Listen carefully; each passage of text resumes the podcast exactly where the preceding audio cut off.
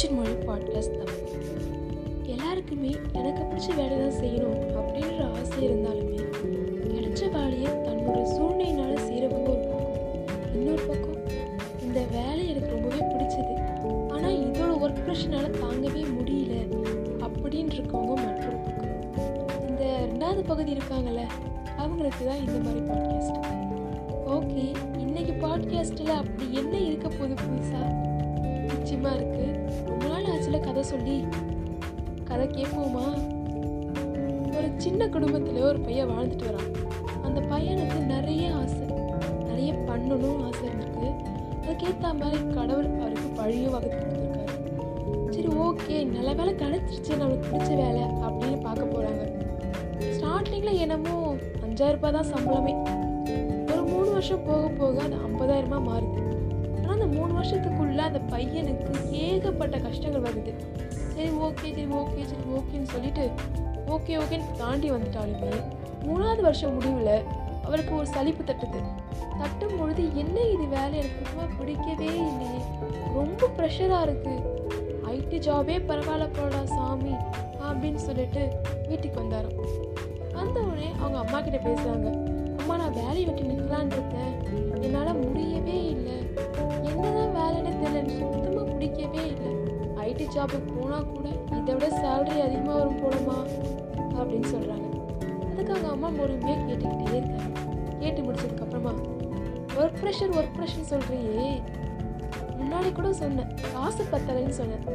ஆனால் இது ரெண்டுத்துக்குமே உன்கிட்ட தானே விட இருக்கு. என்கிட்ட ஏன் கேட்குறேன் அப்படின்றாங்க. அந்த பையனுக்கு ஒன்றுமே புரியல. என்னம்மா சொல்கிற என்கிட்ட விட இருக்கா? எனக்கு புரியலையே. அதுக்கு அம்மா சொல்கிறாங்க ஒர்க் ப்ரெஷர் சொல்கிறல்ல பிடிச்ச வேலை செய்யும்பொழுது யாருக்கும் அது ப்ரெஷராகவே இருக்காது.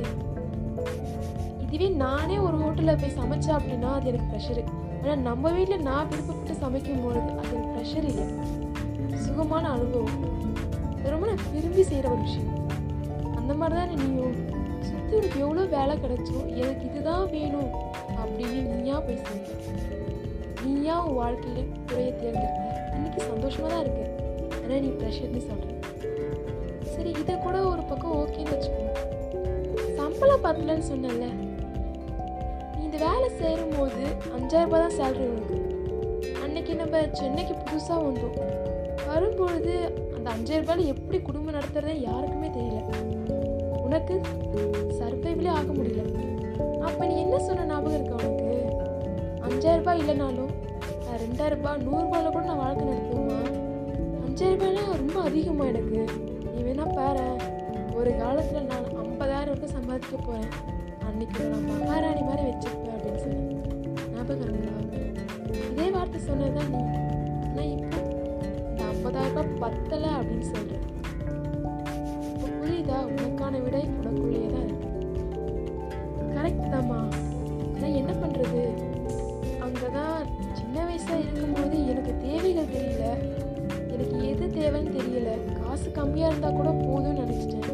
ஆனால் இப்போ காசு எவ்வளோ வந்தாலும் பத்தவே மாட்டேதுமா. நான் மட்டும் எப்படிம்மா இத்தனை வருஷம் வாழ்ந்தேன்? அதுவும் கடனே இல்லாமல் இதான் கிரேட்மா அப்படின்னு அந்த பையன் சொல்கிறான் அதுக்கு அம்மா இல்லைப்பா எனக்கும் கடன்லாம் வரும். உனக்கு தெரியாமல் வேணா இருக்கலாம். நான் அந்த கடனை அதிகமாக வச்சுக்க மாட்டேன்றதான் உண்மை.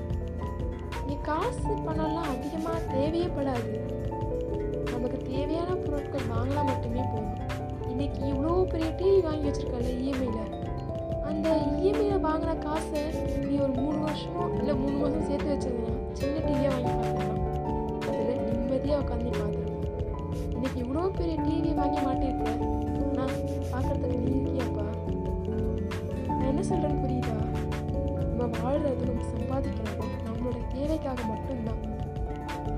காசோட தேவைக்காக நாம் இன்னொரு வாட்டி இந்த பொருளை வாங்கணும் அப்படின்னு நினச்சோன்னா நாம தான்ப்பா அது கடுமையாகும் இன்னொரு வாட்டி காசுக்கு அடிமையாகாது நமக்கு பிடிச்ச வேலையை ஒர்க் ப்ரெஷராக நினைக்கவே இல்லை எல்லாமே நீ ஆசைப்பட்டது. அது உங்கள் ப்ரெஷரே கிடையாது. ஆனால் நீ கொஞ்சம் பொறுமையாக இருந்து பாரு. போதும். முடிஞ்சால் இந்த அறிவுரை மட்டும் கேட்டு பாரு.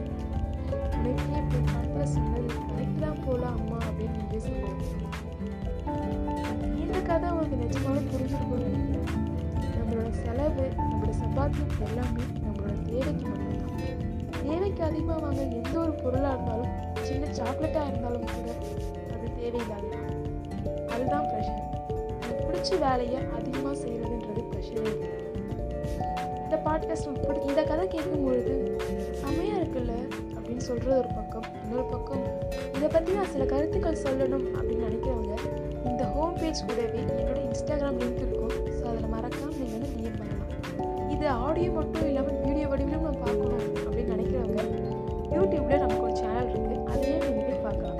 அது பிடிச்சிருந்துச்சு அப்படின்னா மற்றவங்களும் ஷேர் பண்ணுங்கள் அவங்களும் நம்மளுடைய பணம் எவ்வளோ தூரம் உபயோகமாக இருக்குது அப்படின்றத தெரிஞ்சுப்பாங்க.